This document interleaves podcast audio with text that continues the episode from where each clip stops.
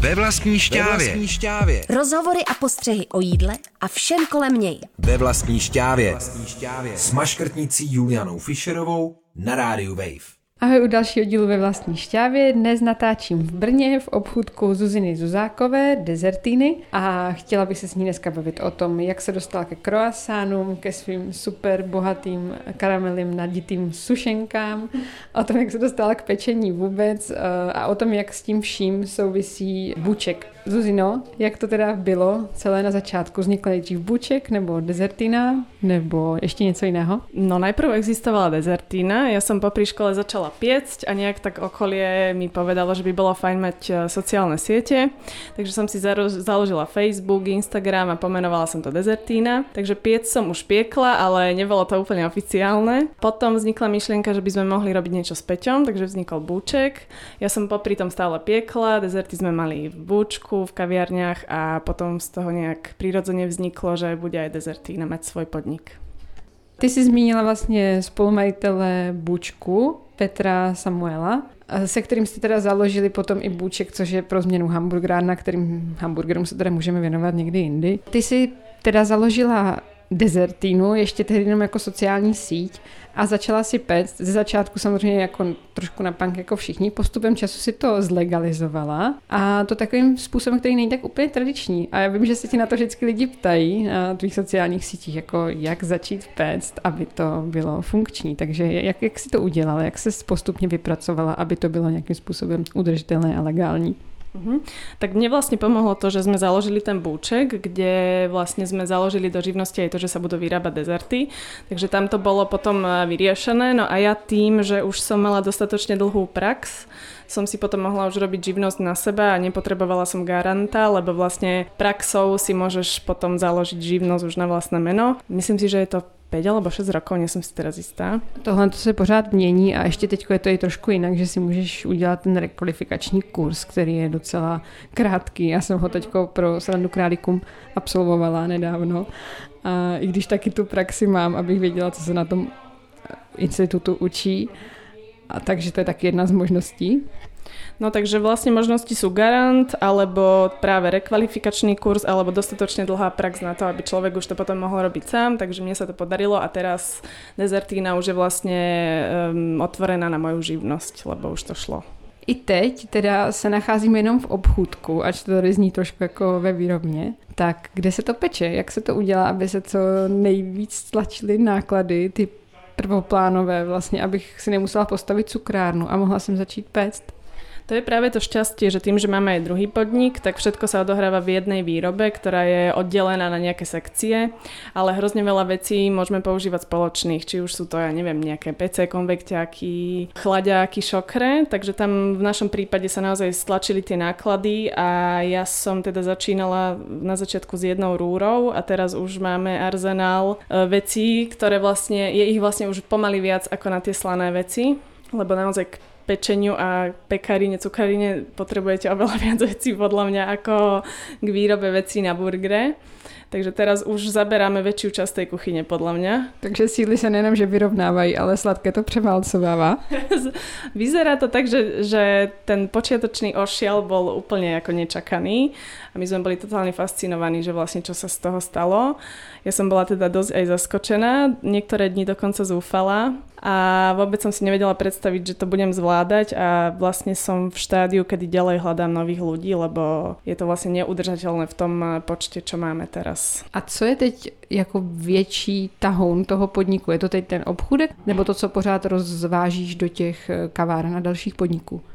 Ono, aj keď sme otvárali buče, tak sme mali nejakú strašnú predstavu, že ako to bude. Asi po troch dňoch otvorenia sa to úplne vykryštalizovalo ináč a niektoré veci sme si uvedomili, že to boli len naše predstavy, ale realita je niekde úplne inde a to sa stalo aj s dezertínou. Ja som si myslela, že vždycky, alebo stále to bude tak, že viac sa bude dodávať do kaviarní a že túto budú chodiť ľudia, takže dajú si kávičku, jeden dezertík a odídu ale totálne sa to otočilo. Ja som musela zrušiť niektoré spolupráce s ostatnými podnikmi, pretože som mala prázdnu vitrínu u seba a to nebolo veľmi reprezentatívne. Takže, ako hovorím, mám už iba pár kaviarní a teraz vlastne to gro ide k nám. A jak dlouho teda přesně pečeš a jak dlouho si v Brně? V Brne som teraz podľa mňa 12. alebo 13. rok a pečiem podľa mňa tak 7 alebo 8. I když teď už se našlo více různých cukrářek, které dá se říct dělají podobný styl dezertu jako ty, tak ten tvůj rukopis je svým způsobem jasně čitelný. Tak co je tvoje inspirace, když něco hledáš? Nebo je to kombinace nějakých faktorů? Keď chcem urobiť niečo nové, tak uh, nehľadám si vyslovene finálny produkt. Mňa veľmi ako nezaujíma to, že ako niečo vyzerá, alebo že jej, toto je pekné zdobenie, alebo mňa, mňa zaujíma ten proces toho. Takže napríklad ma napadne, že sa chcem naučiť urobiť najlepší neviem, chocolate mousse, alebo najlepší croissant, alebo najlepší mering. Takže hľadám si skôr akože procesy prípravy, ako keby, ako to, že by som si vyhľadávala, že najkrajší cheesecake eh, na svete. A potom už z toho nejak eh, vzíde to, čím ho ozdobím. A prichádzajú ku mne ako pekné produkty, že už ľudia vedia, že to robím, takže niekto mi povie, že Dobrý deň, pozrite sa, máme tu prach z pitáje a budete mať proste prírodné rúžové farbivo, tak ma to napadne, nadchne a poviem si, wow, tak to budú proste unicorn croissany a napadne ma nejaká šialenosť. Takže naozaj to zdobenie a to dokončovanie si fakt vymýšľam nejak ako sama v hlave, aj keď si myslím, že určite som ovplyvnená ako tým, čo vidím. Ale vyslovene sa nepozerám na nejaké finálne produkty, že ako niekto niečo ozdobil, a to si vytváram sama, ale samozrejme procesy si vyhľadávam, lebo to sa nedá nejak vyťahnuť pety.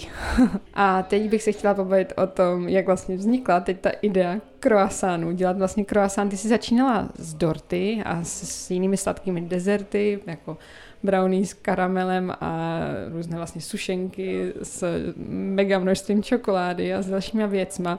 A potom tě chytla idea dělat plněné croissány. Proč zrovna ty? A potom se ještě dostanu k jedné zajímavé otázce.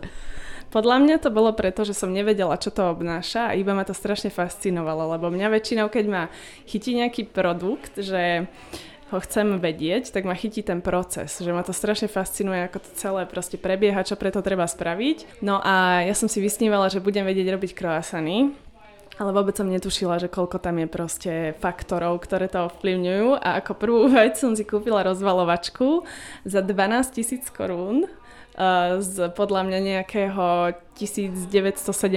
roku, že úplne ako historický artefakt je to.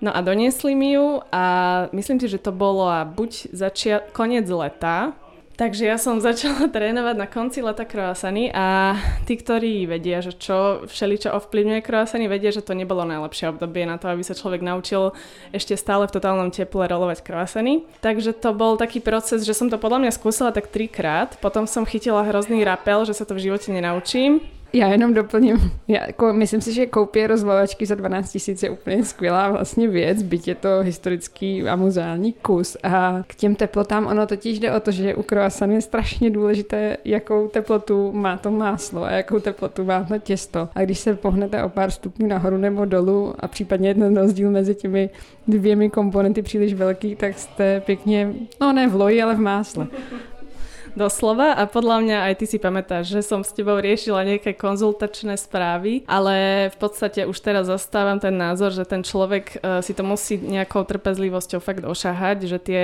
rady od niekoho skúseného sú síce veľmi zlaté, ale aj tak ten človek na to musí prísť ako tou skúsenosťou, lebo to si treba proste ošahať a ináč. No, je to doslova platná věc, protože stačí, že se ti změní trošku to máslo a ty stupně jsou ti potom úplně k ničemu. Takže presne to, že keď vás niekto učí robiť croissany v zime a potom zrazu je vonku 30 stupňov a vy nemáte chladiacu miestnosť, v ktorej to rolujete, tak zrazu prichádza totálna e, pohroma, takže fakt ten človek, ktorý ich roluje a ktorý to robí, tak musí trochu počítať s tým, že celý rok to bude úplne ináč. A jak dlouho ti trvalo vyladit ten croissant, který je teďko vlastně i v logu tvého podniku nebo tvého nového obchodu? Ja som si myslela napríklad, e, že mi to bude trvať aj rok, alebo tak, ale myslím si, že som to trénovala tak 3 mesiace, ale ja som zároveň ešte robila búčku. A bola som hrozne vyčerpaná, lebo boli vianočné trhy a my tam máme hlavnú sezónu a fakt mi tie veci nešli, pretože som nemala trpezlivosť. A potom som odišla na mesiac na dovolenku, lebo my proste máme v lednu stále zatvorené. A vrátila som sa, pustila som sa do toho znova a podľa mňa tak na štvrtý krát to zrazu proste vyšlo. A bolo to aj tým, že som bola odpočatá, aj že som mala viac trpezlivosti, takže nebolo to až tak dlho, jak som si myslela, ale bol to veľký proces. Takže si najednou trefila tú konzistenci a řekla si si heuréka. No, záležalo veľa aj od toho, že som testovala rôzne múky. Testovala som masla a vyslovene fakt asi, ja neviem, možno 8 masiel som vyskúšala a potom som natrafila na jedno a to používam doteraz a je proste perfektné a už dúfam, že ho ne, neprestanú dovážať, lebo ak hej, tak sa zblázním. Takže s českými másly ti to nešlo? Uh, nie, nie. A mouky, máš nejaké speciální? Áno, mám taliansku múku, ale chcem sa vrátiť k tomu, jak si povedala, že s českými mi to nešlo. Ja si myslím, že teraz už tým, že to mám trochu viac naučené, ošahané, tak teraz už by som to asi spravila aj s iným ale v tej dobe mi to fakt išlo iba s tým a ostala som pri ňom, ale myslím si, že už ten skill akože by mi dovolil to nejak zameniť. Jo, já jsem taky poslední teda dělala teď. Ono to totiž doma ani moc nejde, nebo jde, ale kdo si doma může v mrazáku uskladnit eh, dvoukilovou kostičku pláteček másla, takže to většina z nás zkouší doma s nějakým klasickým dostupným typem. No a ty jsi zmínila, že tě ten produkt nějakým způsobem vždycky musí chytnout a potom se do něho zažereš a věnuješ se mu. Ten proces teda croissanu je rozhodně krásný a dech beroucí a je to veliká výzva se ho naučit, ale ty sama si je moc jako neužiješ k jídlu, že ne? Ja nie a asi narážaš na to, že mám bezlepkovú dietu. Tak uh, ja ináč všeobecne sladké veľmi nepotrebujem k životu. Ja ako odjak živa som viac naslané jedla a hovorím, mňa baví hrozne ten proces, mňa to úplne fascinuje, keď to vzniká, keď sa to pečie keď sa to podarí a potom ma hrozne baví to zdobiť. Takže tá kreatívna časť ma na tom teší a potom keď vidím, že to teší ostatných a keď si to niekto dá a povie, že wow, že tak to vôbec nechápem, tak to ma hrozne ako poháňať ďalej, ale zároveň si myslím, že nemám až také vysoké sebavedomie v tom sa ohodnotiť, aké to je tým, že sama to veľmi nejako si neužijem a nezhodnotím, tak uh, veľa ľudí mi hovorí, že ty sa podceňuješ, že je to skvelé a ja mám občas také trápenie, že či je to dosť dobré alebo není dobré a to je podľa mňa práve tá časť, že to neochutnávam, alebo teda nejem skôr, lebo moje ochutnávanie vyzerá tak, že sa do toho zahryznem a vyplujem, takže... Já můžu říct, že to je jeden z důvodů, proč tady teď stojím, protože si myslím, že ty kroasány a i to ostatní sladké patří k tomu nejlepšímu, co Brno a okolí a možná vůbec Morava nabízí. Takže si myslím, že to je určitě super. A že navíc u toho třeba croissanu je docela dost většinou možné, že když je krásný, to znamená jakoby technicky dokonalý a vrstvičky se oddělují tak, jak mají, tak na místě očekávat, že bude docela i dobrý. No a potom teda ještě jedna věc. Ty ty croissany plníš? Čím je plníš? A proč je vlastně plníš? Proč jako vznikla ta mánie plnění croissanu? Ja som tiež osobne viac fascinovaná krásnym neplneným croissanom a to bola moja taká research predtým, než som otvorila, že som dala takú anketu na internet, že či by ľudia chceli viacej plnené alebo neplnené croissany, pretože ľudia v mojom okolí mi hovorili, že rob neplnené, že to je proste skvelé, kom- skvelé kombo, cappuccino, neplnený croissant, že to je úplne najlepšie. A môj názor to je tiež, ale začala som samozrejme niečo produkovať, dajme tomu 50 na 50 sme robili neplnené, plnené a plnené nám zmizli za hodinu a ostali tam stať všetky tie neplnené a proste ľudia chodili a hovorili, vy už máte iba neplnené. Uh, Zuzi, ještě teda jedna věc k těm krémům, tak uh, jak zvažuješ, co bude být úspěch, nebo co do toho vlastně nadspeš? Co si zaslouží být v croissantu a co podle tebe už vůbec ne? No je to veľmi sezónne, takže napríklad v lete ako volím niečo ľahšie alebo zaujímavé, ako čo sa týka ovocia, alebo robím aj akože nejaké exotické chute, lebo proste si myslím, že to k tomu letu patrí. Potom mám rada typické klasiky, lebo vanilkový croissant nikdy nevíde z módy. a potom mám rada veľmi oriešky, takže orieškové krémy a potom sa snažím, ľudia sú celkom fascinovaní takými ako prasárnami. To je u tebe bych řekla vlastně takový gro toho podniku. Hej. Asi hej. Ja to neviem, či to viem dobre zhodnotiť už zvonka tým, že som v tom každý deň, ale asi keď to sleduješ nejako dlhšie, tak možno si to pomenovala správne, ale práve také tie akože, niekto to volá, že americké veci, alebo takže cookies and cream a slaný karamel. A slanina. Slanina, to bude ináč teraz. Robili sme ináč tvaruškové krásany, aby to nebola len Amerika. A tvaruškové krásany měli jaký údel? Tvaruškové krásany tu boli tak 15,5 minúty, takže veľký. A co se tam nacházelo, prosím, kromě tvarušku? Urobili sme normálne tvaruškovú pomazánku, takú jednoduchšiu, uh-huh, takú akože ľahšiu, nie jednoduchšiu. Bolo to také hrozne nadýchané, penové a naplnila som tam tým, tým croissant a ešte som to posypala pažitkou. Takže to bylo náslano. Já už jsem se lekla, že to bude něco jako ta zmrzlina. Nie, bolo to náslano a odvtedy vlastne ľudia chodia na, a pýtajú sa, že či budeme robiť aj slané croissany a chcela by som sa k tomu dopracovať, ale niekto mi hovoril, že nech urobím, že rybičkovú pomazánku a tak a hovorím si, OK, ale mám to stále ako keby v jednej vitríne a nechceš mať rybičkovú pomazánku a vanilkový croissant vedľa seba, takže to budem musieť nejak doladiť logisticky. Jo, to jsem přesně nad tím přemýšlela, že teď jsem to řešila s jiným pekařem, že bych hrozně chtěla dělat něco z tvarušky a já jsem si tak představila ten závan toho rozpekaného tvarušku v celé té pekárně, kde se jinak nachází hlavně moravské koláče a nevím, jestli by to mělo veliký úspěch, jestli by to neznechutilo. Tak to nějak musíš prostě pozavírat pod poklop, jako pejsek a kočička. Práve vtedy, keď sme mali tie tvarúškové, tak to bola taká večerná akcia, to sme tu mali takú pártošku, takže vlastne boli iba drinky a tie tvarúškové krásany, takže nič sladké tu vtedy nebolo, takže to šlo, ale v tom bežnom provoze si to úplne neviem predstaviť. Já mám ještě jednu takovou technickou otázku ohledně toho bezlepkového teda sortimentu. Baví tě dělat věci i bez lepku? Nebo to je jako konzistenčne a procesne menej zajímavé?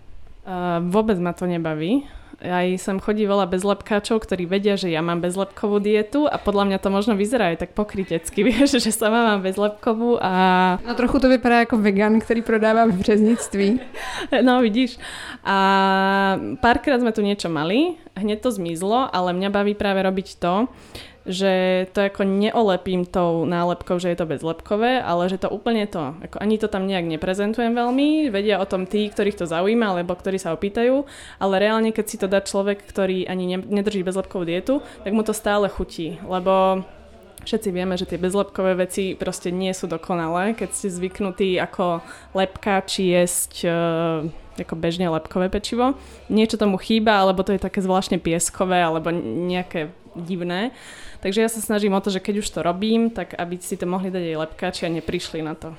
No a co je třeba takovým dezertem, který za tebe dobře chutná a dá se udělat dobře bez toho, aniž by byla nějak ošizená ta jeho kvalita? No za mňa sú to také tie úplne prírodzene bezlepkové veci, takže nejaké akože músy a vyslovene čokoládové, nejaké dezerty, do ktorých sa nemusí nič ako nahradiť, ale je to pol- založené práve na, ja neviem, na nejakom dobre vyšľahanom bielku, ktorý sa zmieša s čokoládou a potom to fajn drží. A potom ešte ja, keď mám vyslovene ja chuť občas na sladké, tak si robievam taký, ono sa to ani nedá nazvať rýžový nákyp, ale robím si takú sticky rice s kokosovým mliekom a dávam do toho väčšinou, keď je sezóna čučoriedok lesných, tak si robím taký úlet.